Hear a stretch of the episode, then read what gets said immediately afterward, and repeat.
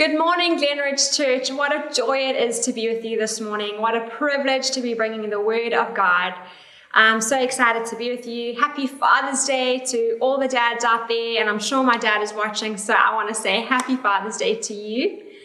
So, we have been in the book of Acts for the last few weeks, and we are exploring the Holy Spirit. What a beautiful topic, especially for the season we're in.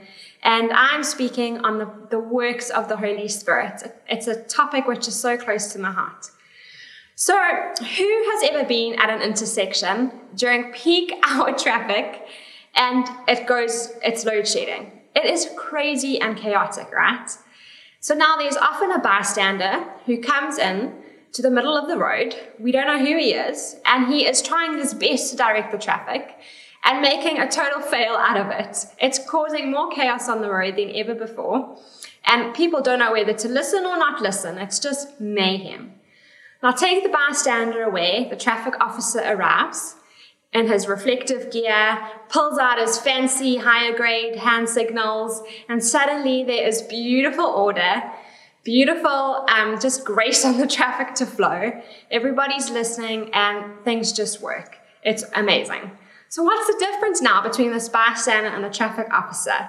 Well, if that traffic officer had been in normal clothes, we probably wouldn't have listened to him. But because he was clothed with his um, police officer uniform and his reflective gear, we knew that he had authority and power on him to perform the assignment at hand, which in this case was the traffic. He could govern the road, and everybody respected the authority and power on his life.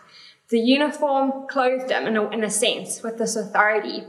And so, friends, today, I think this is such an incredible picture, actually, of how the Holy Spirit literally clothes us with power and authority um, to, to tackle the assignments at hand, to live this life with great power. We owe the world a gospel not of knowledge um, and theology, which is awesome, but we owe the world, especially in these times, a gospel of power, of signs and wonders, of the supernatural. So, just before we get into some points of what the Holy Spirit does in our lives, I just want to look at a little bit of who this, this person, this Holy, the Holy Spirit is. The Holy Spirit is marked by generosity. Honestly, his life, his ministry is full of generosity in um, if we look at John 3, verse 34, it says, He gives the Spirit without measure. Friends, the good news today is that Holy Spirit is coming at you, and there is no limitations as to how much you can have of Him. He constantly glorifies and honors Jesus Christ. That's His main game. It is to glorify Jesus, to promote the person of Jesus Christ. So as you pursue Holy Spirit, you're pursuing the person of Jesus. The Holy Spirit convicts us of sin. Before we even come to Christ, He convicts us, and He convicts us during our journey with Christ. He baptizes us into Jesus, um, which we often call salvation. And He transforms us. Ezekiel says, um, I will give you a new heart and put a new spirit in you.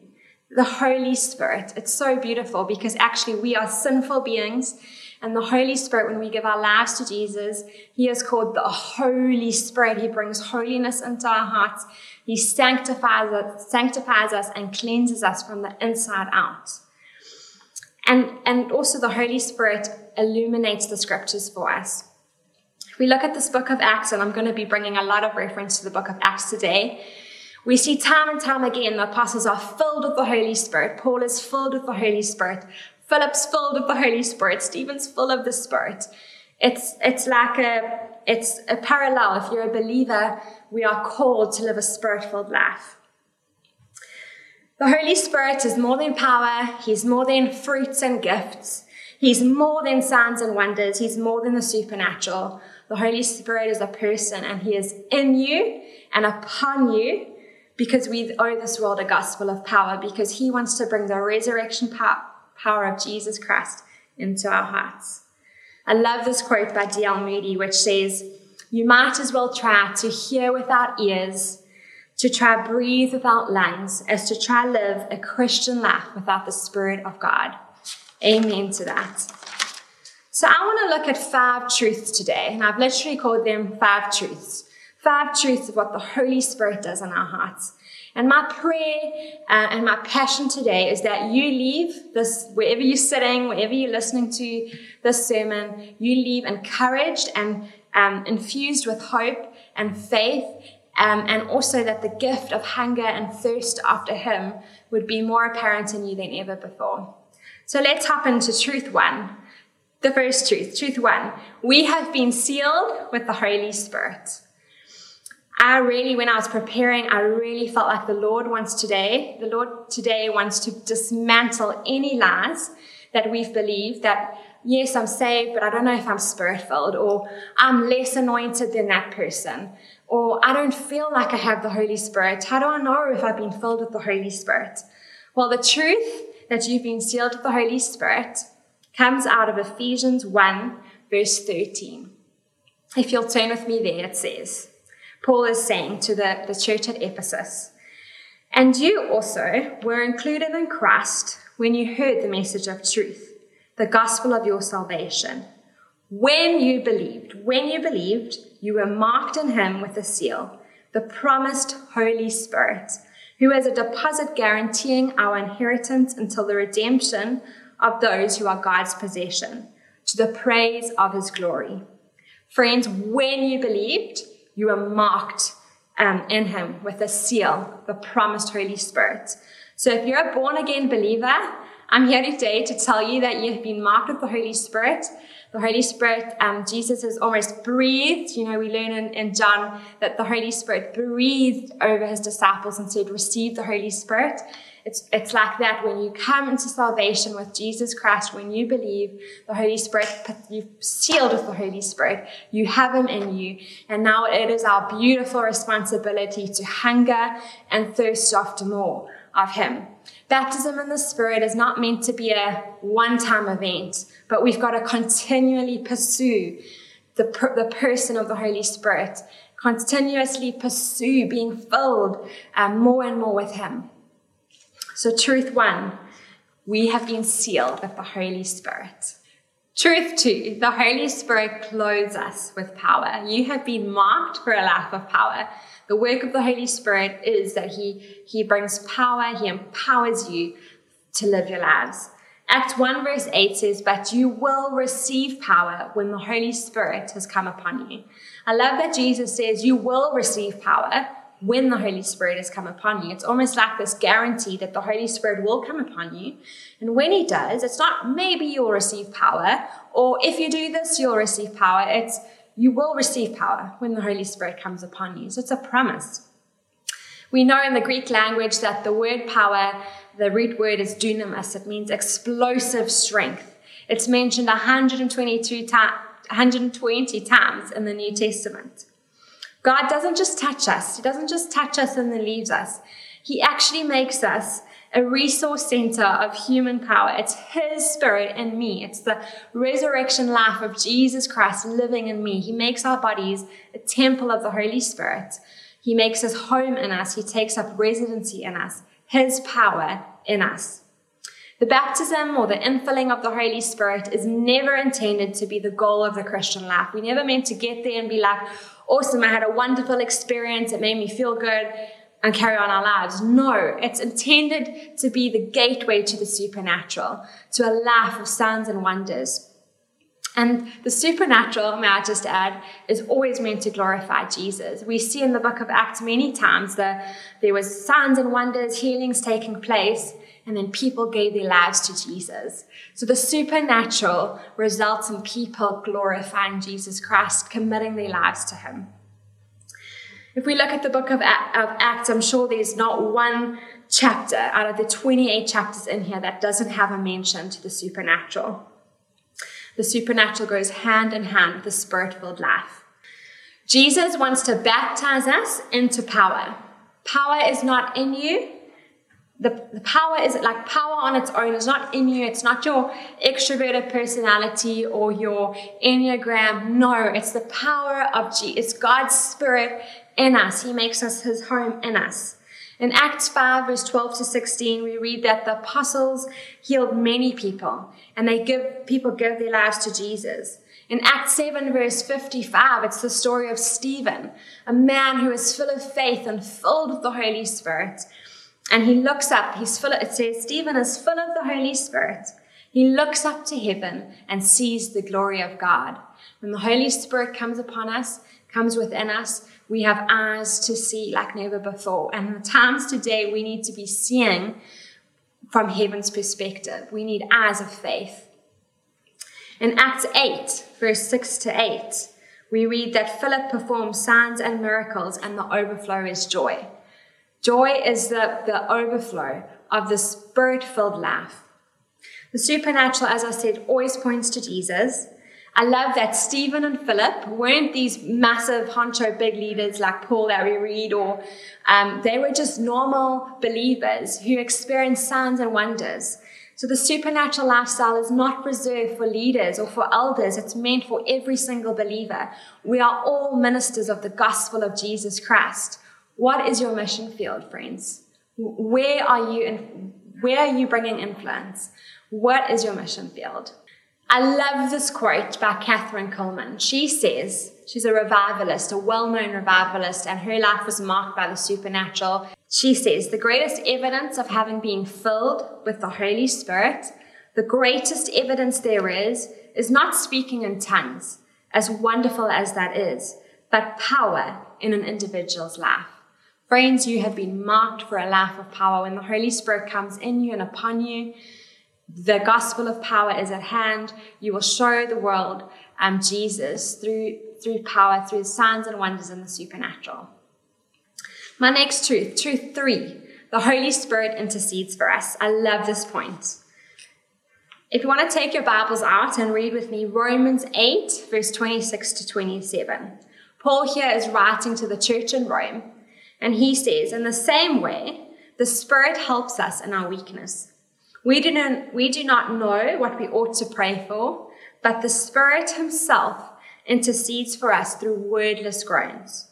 And He who searches our hearts knows the mind of the Spirit, because the Spirit intercedes for God's people in accordance with the will of God. The Holy Spirit intercedes for us through wordless groans. I love that. He intercedes means um, to intervene on behalf of another. So Holy Spirit literally stands in the gap prays for us and he doesn't quit. He doesn't stop praying. He doesn't stop interceding for us.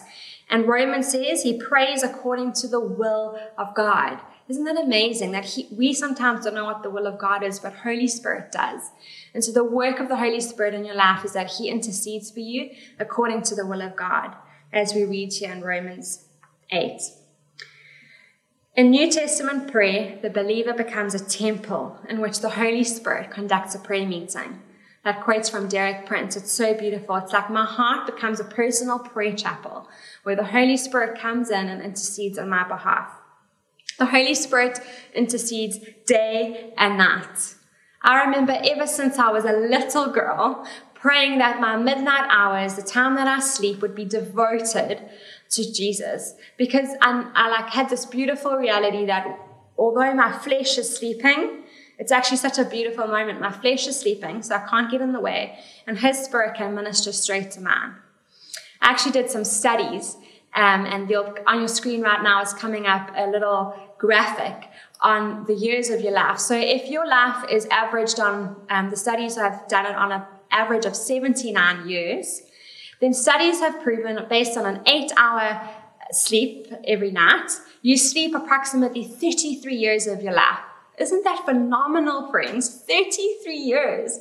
That's one third of your life devoted to sleeping. Why wouldn't you want the Holy Spirit to minister to you? It's this beautiful midnight hours that we can devote to God. And I really believe and prophesy today that if you battle with insomnia or if you battle with sleeping, God wants to redeem those midnight hours over you. He wants to give you dreams and visions. He wants to minister straight to your heart and um, he's going to show you mighty things. Song of Songs 5, verse 2 says, I sleep, but my heart is awake. And David, one of my favorite Psalms, David says, In the night, my heart also instructs me. He had such an awareness that as we sleep, our heart is awake. And just as we sleep, the Holy Spirit doesn't sleep. He's awake. He's interceding for us day and night. We look at the Old Testament, at the tabernacle. Um, the fire on the altar of the tabernacle was instructed to be kept burning at all times. Leviticus 6, verse 13 it says, The fire must be kept burning on the altar continuously.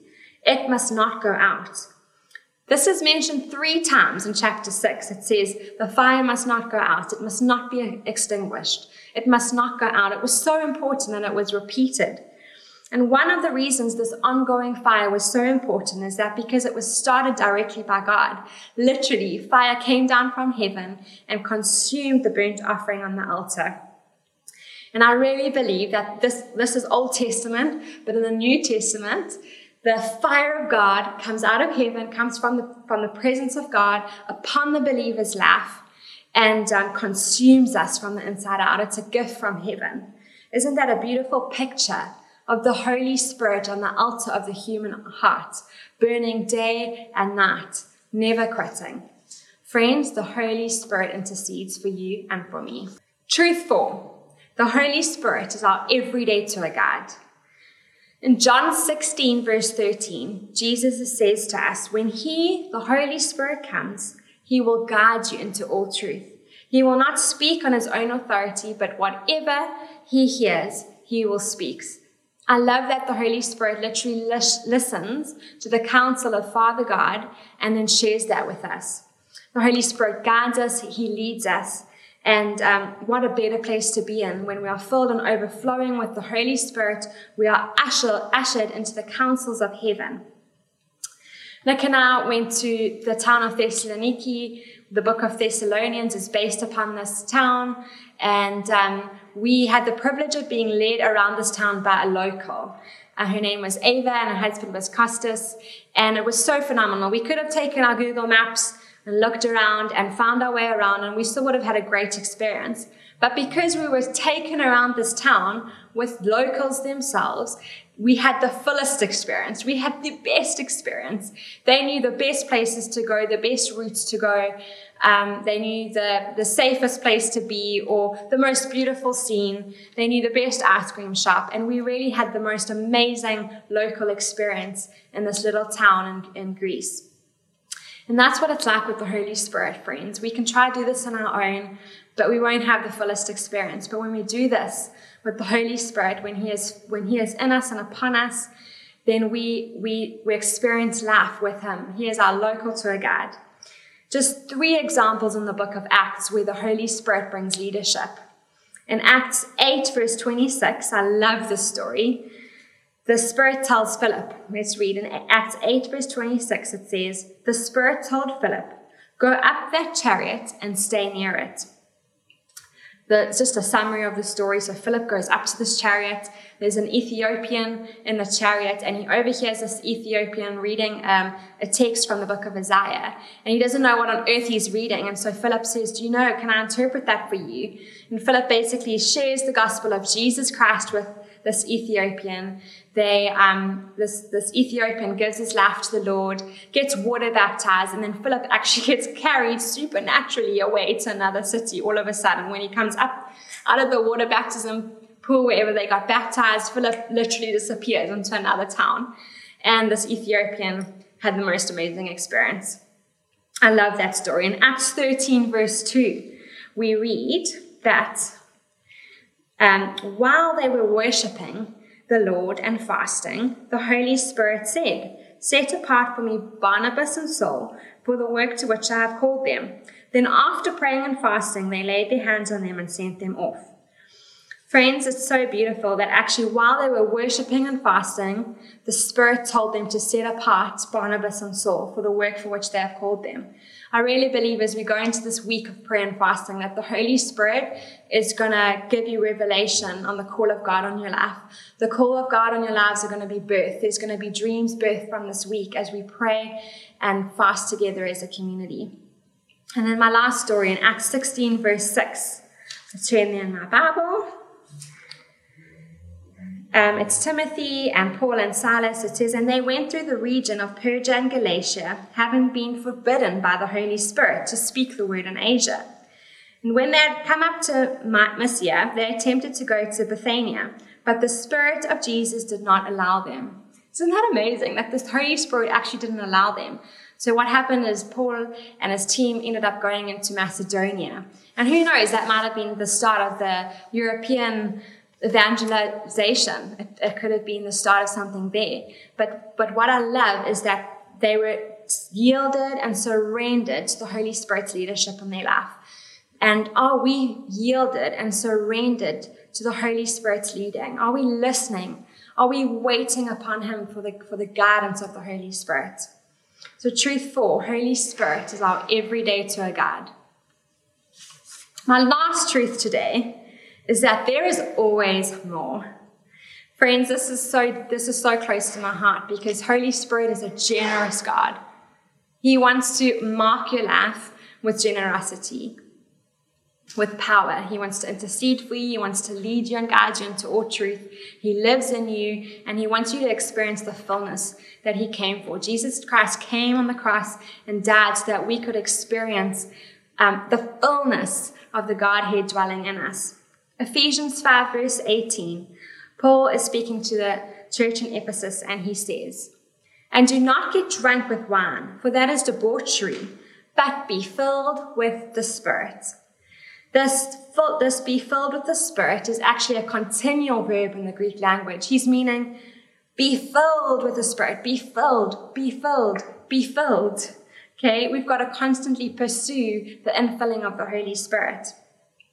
Isaiah 9, verse 7 says, Of the increase of his government and peace, there shall be no end. There is no end to how much we can have of the Holy Spirit. We, the ones who place our like earthly um, limitations and mindsets on how much is too much. The Holy Spirit wants to pour out. He is, he is pouring out the presence of God. He is pouring himself out on our city and on our nation. Are we positioning ourselves to receive the life of Jesus, the life of the Holy Spirit living in us. We can, Ezekiel speaks about either being ankle deep or knee deep or being full in the river that flows from the temple. And this river is like the river of the Holy Spirit. Why would you want to be ankle deep when we can be full on in? If there's revival in the air, I need to be a part of it. I want to be a part of it. Guys, we owe this world the gospel of power. We, the Holy Spirit has, has come to us. We've received the promised gift of the Holy Spirit. We've got to pursue more and more and more of Him. I want to say just in closing that it's normal that you influence people because the great influencer lives in you. When you walk into a room, you are called to influence them because you are filled with the Holy Spirit. As I said before, the baptism in the Spirit is not a once off event, but it's an ongoing act in the life of a believer. I love this picture of a car and petrol. The car can be sitting in your garage, but if it's got no petrol, it can't go anywhere. Petrol has to be continuously poured into a car to keep it going, to keep it moving. And that's just like as believers, we need to constantly be waiting upon the Holy Spirit to fill us to the overflowing. I just want to read a scripture, Romans 8, verse 9 to 11, out of the Message Bible as I close. It says, But if God Himself has taken up residence in your life, you can hardly be thinking more of yourself than of Him. Anyone, of course, who has not welcomed this invisible but clearly present God, the Spirit of Christ, won't know what we're talking about. But for you who welcome Him, in whom he dwells. Even though you still experience all the limitations of sin, you yourself experience life on God's terms. It stands to reason, doesn't it, that if the alive and present God who raised Jesus from the dead moves into your life, he'll do the same thing in you that he did in Jesus, bringing you alive to himself. When God lives and breathes in you, as he does as surely as he did in Jesus, you are delivered from that dead life. With His Spirit living in you, your body will be as alive as Christ's. Friends, we are called to be fully alive. My prayer today is that you would be fully alive in Christ Jesus. Let us pray. Father God, I thank you for the gift of your Holy Spirit. I pray right now for every person listening, for every person watching, that you would fill them to the overflowing with your beautiful Holy Spirit.